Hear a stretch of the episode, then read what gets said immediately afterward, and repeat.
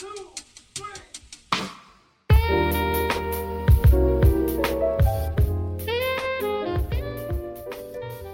さんこんにちは。こんにちは。人間研究室のスーです。ウォンソンです。またオープニングをチェンジするんですけれども。チェンジしてないかな。ごめん同じあのね頑張って。一応も一応ね。元に戻しましょうってな感じ。早速なんですけれども。はいはい今回のテーマはさっきのチェンジと同じではい。AI さんの世界をちょっと言いたいです も結構いきなりなんですけうれども AI か。いやでもねなんか AI のテーマとしてはねずっと話しかったんですよね。もう半年以上に。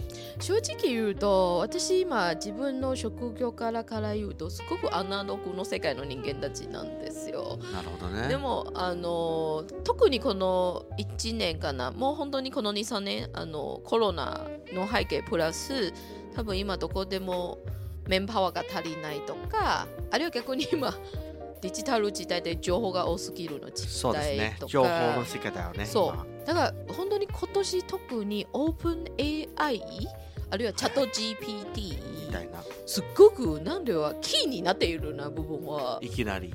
ちょっとピンとこないです個人的になるほどね。でもやっぱり来るなって私は思っていてなるほど。でも最近ちょっと困惑まで感じているのははいはい。例えば今の SNS インスタとかあるいは TikTok みたいなものを、あのショー結構短めでパッての映像が多いと思ってビデオとか。でもあれ見たの時を結構一瞬で見たらあ AI で作ったのものが多い。おそうですね。でもあれを自分からもう一瞬で AI じゃないと思った。いやーなんかね だから甘いなって思ったんですよせせ時代感じか。でもね例えばうちの教会に戻ると一応ファッション系の中でファッション誌に関して今まですごく、まあ、コストかかって綺麗の見せ方とかあるいはもう本当にブランドイメージのフォトとかすごく投資しているんですよ。うん何百万価格でもはいはいちゃんとあのロケーションまで行って一番強いのメイクアップリストをお願いしてチームとかモデルさんとか服も借りているで何百万円で1枚の写真作るのは昔の当たり前なんですけれども今やっぱりコロナの背景を踏まえて CG でやろうとかあーもちろん。そうだからあれまたあれを踏まえてちょこちょこまあ世の中のビデオあるいはテレビ見たの制作の現場見たらはい。ちょっとダサいなってずっと思ってる緑の。あー 版で、はいその後いろいろあとのはい加工する。そうそうそうそうそう。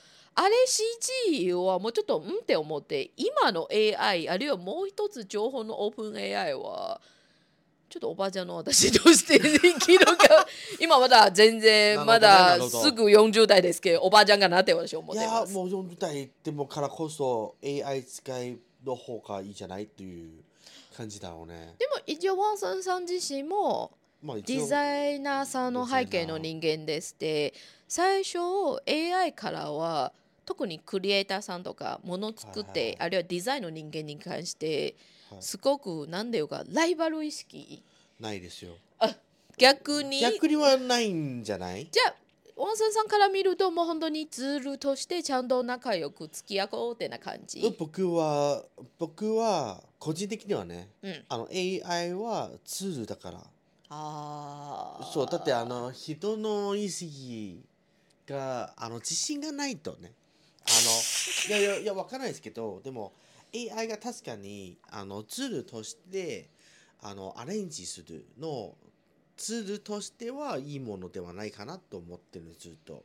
だってあの道具あの AI はねなんかあの職人の削りみたいなものがみたいなものでうんうんうん。あのデザイナーとして AI はただあのツールの一つで自分のクリエイティブ主体の意識を整理整頓するのをツールの一つだと思いますずっと。だから多分最近すごく改めて感じているのは例えばファッションデザインの世界でも 3D で服設計すごく増やしているんですそうよ。そうだね。あの見た目でなんかあの判断できるし、大きさとかまた変形みたいな。特にその毎回毎回アイディアだけチェックするために試作品を作っちゃうとすごくコストと時間かかるんですけれどもでも逆にあのうちの業界の商品はやっぱりリアルプロダクトですから微妙に誤差が出るんでも今の技術で結構ちゃんとバランスをとっているらしいんではい。だから結構有効利用あのやれるんですよ。ただし今その 3D でデザインをやってもいいよねっての人間たちはちょこちょこ結構服つまりリアル服作りの背景が持っているの方がやっぱりいるんですよただ上手に指示を出していてそうだね。ものを作れるんですけれどもみたいで結構便利だよね。なんかさ、ななぜだというと、はいあの制作する前に先に 3D をあの印刷もできるし、うんそしてコーストダウンもできる。うんそしてプレゼンテーションも便利。あとはどんな服にしてもなんか例えばね、はいあのこれから服のデザインははい人用のキックなものだけではなくてはいはいそもそも二次元のキャラ聞かせるの服を作らなきゃいけないという事態もあるんですよ。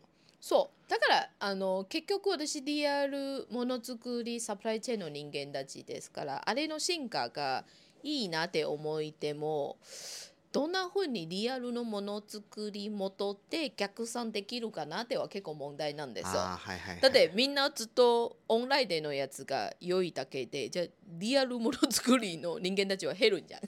そうだよ。いらないよね。そう いやでもまあでもひ人がいるからこそ存在してるから人あのね。そうだからら絶対いると思だからうんだよね。逆にどうかなって思っている話ちょっと戻ると逆に今回はじゃあワンサンさんとあ AI でディスカッションしようかなっての中であのさっき私もちょっとシェアして例えば SNS 見たの時は一瞬であこれは AI の観察力あるいは察知力がないの部分はちょっとおーってな感じで思っていてでもこれをもう一つの問題点は例えばちゃんと自分の力でデザインするの人間たちが自分の作品がパクリされたら。どうかな？っての話でだから多分ソフトウェアからは何が方法とかなんかなんかね。トレーシングとかあるいはその犯罪防止みたいなやつ。なんかさ先と言うとなんうん。か例えば、あのパクリは先ではないんだね。あー。パクリはできないもんだって。あのそもそも AI はもちろんいろんな情報が入ってきて AI 自分で判断するそして自分の AI も作れるの実態になってるから、だからあの例えばねあのあの工事用の AI を作れるんですよ。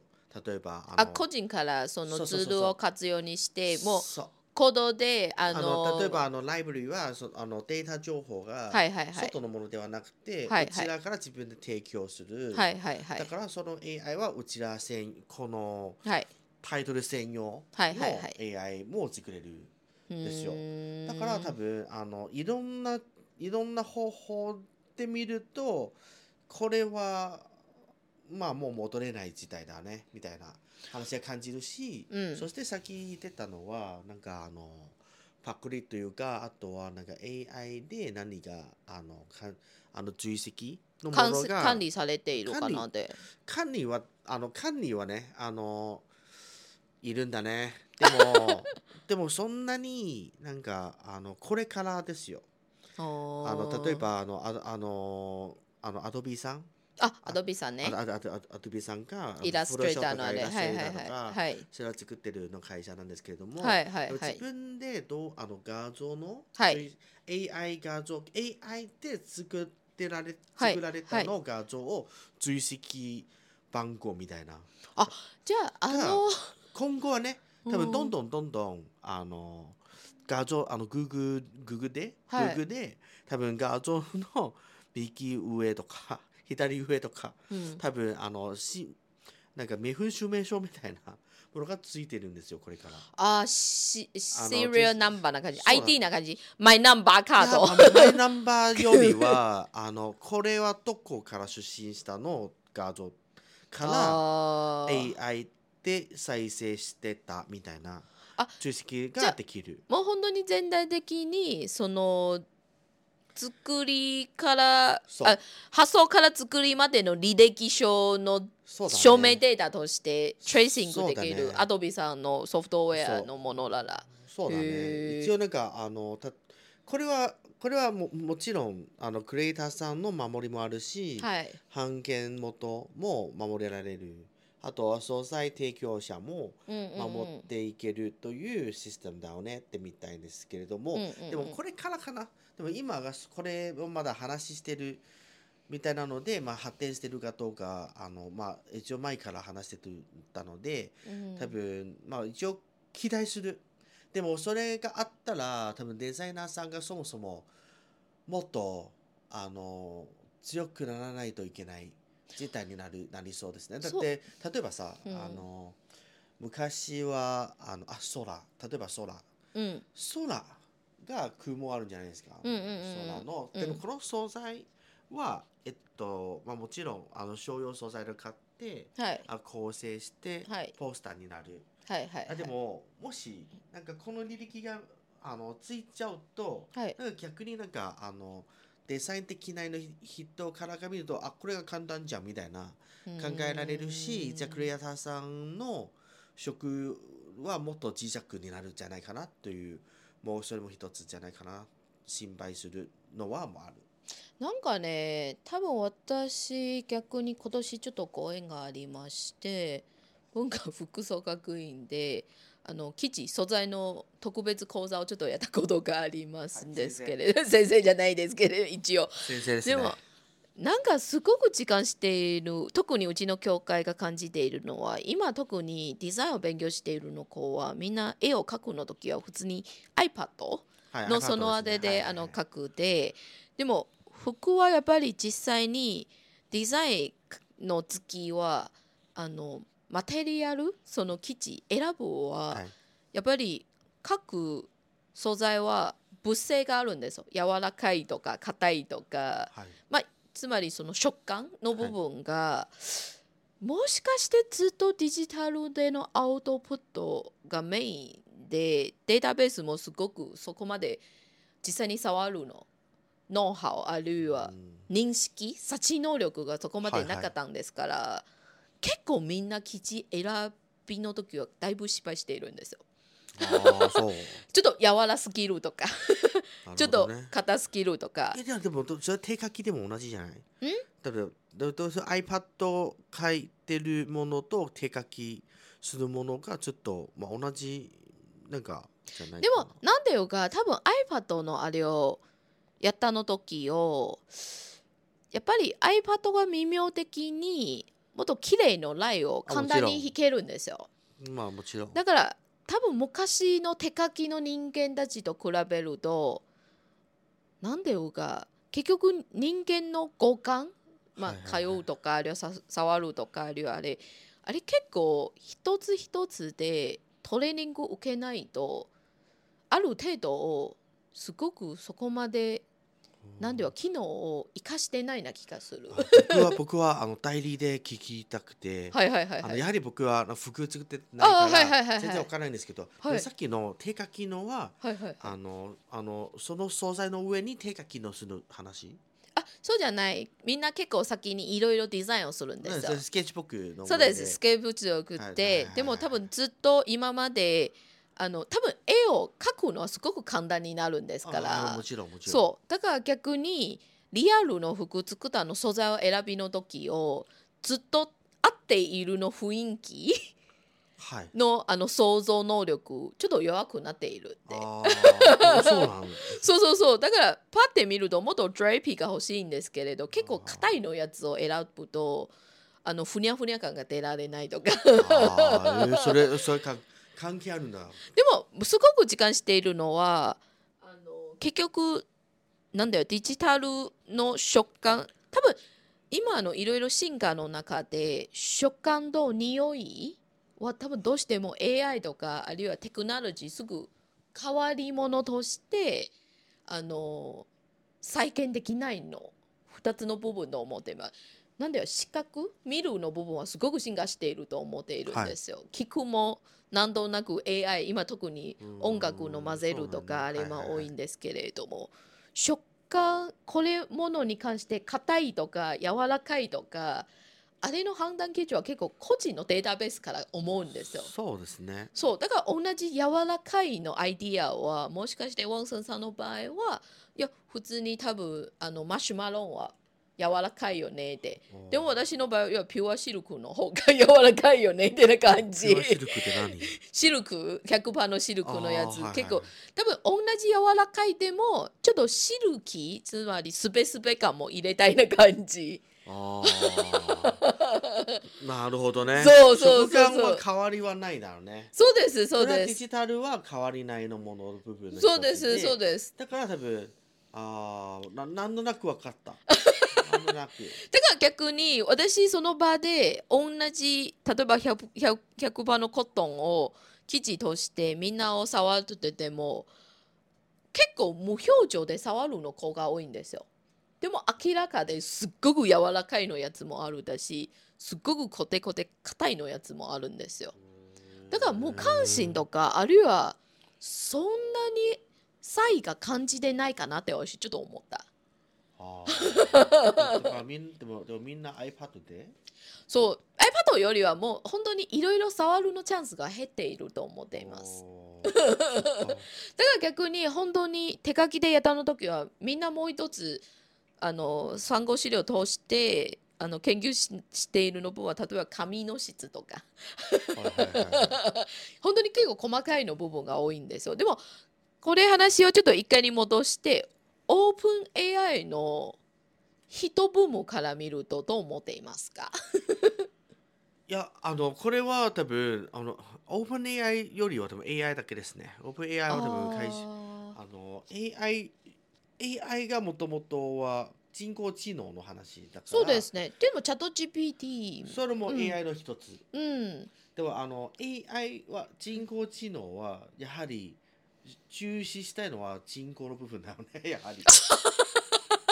わかる。だから多分、あのデータベースがもちろん作ってて、まあ、でもあの自己発想が一応まとめ役としてん。は本当にいいものとしてはないんじゃないかなと思います、ね。そう。だから、あれも本当にツールの進化は絶対来ると思っています。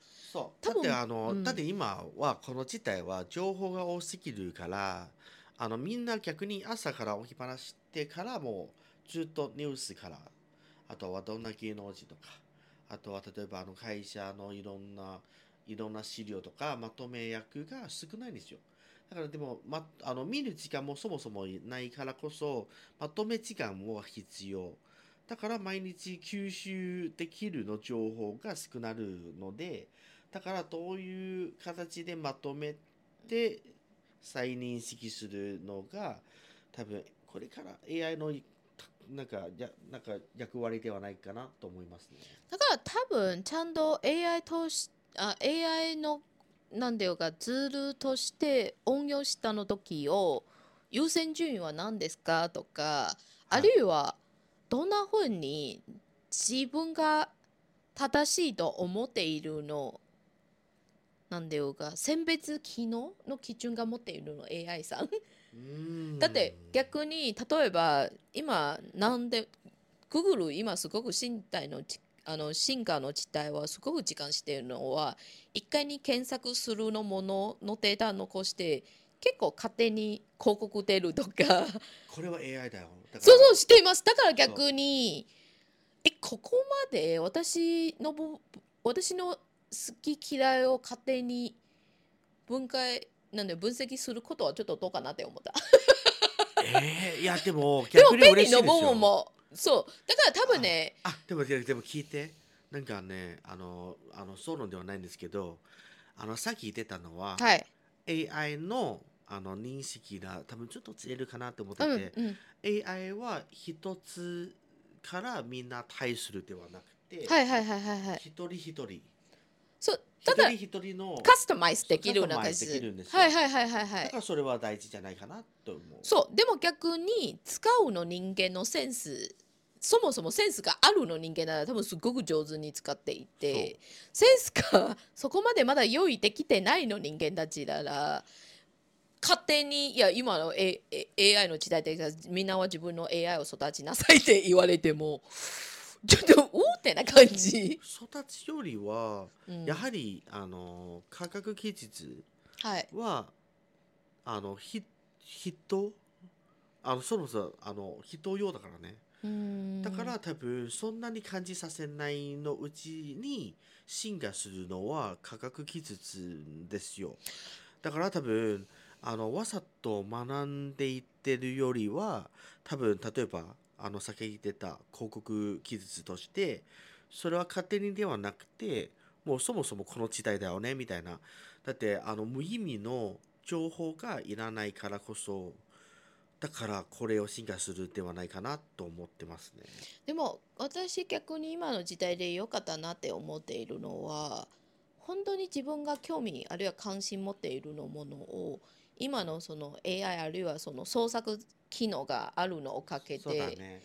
映像法すっごくマニアックの世界までいけるんですよ。うんでもあれも本当に多分逆に前なんかニュース見たの時をもう生まれ育ちからずっとデジタル時代にいるの子たち逆に今心配しているのは自分がハマりやすいのものを実はそこまで持ってないの可能性がある。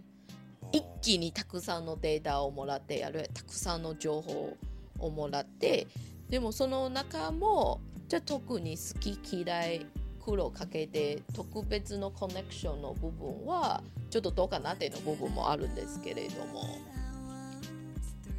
そっか。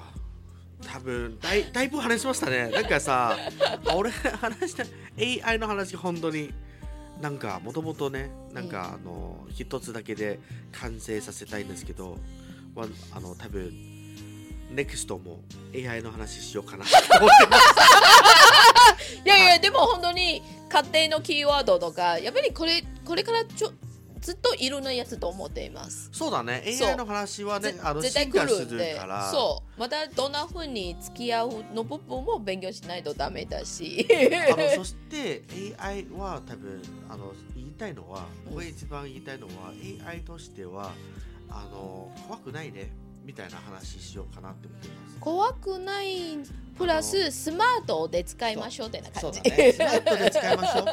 だから自分からちょっとスマートになりなさいってな感じあのそそその中にスマートのはどんなスマートののは話したいのはあの情報分析の知識がこれから大事な大事なものですね。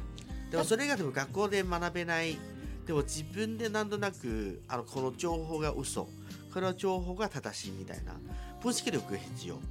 だってさ最近がプロポーソーがもらったる途端で多分あのその中にはあのあ多分 AI で判断できない情報がもういっぱいあるからちょっとあの心配になるわけですよ。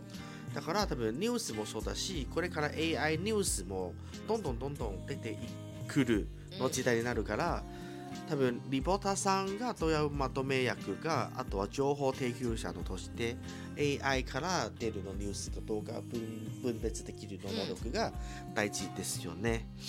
なんか急にすごくいい話でまとめているんですけれどそうですね。なんかね、多分 多分あの次エピソードは AI かどうかまだわからないの途中で 一番話したいのはここまでですね。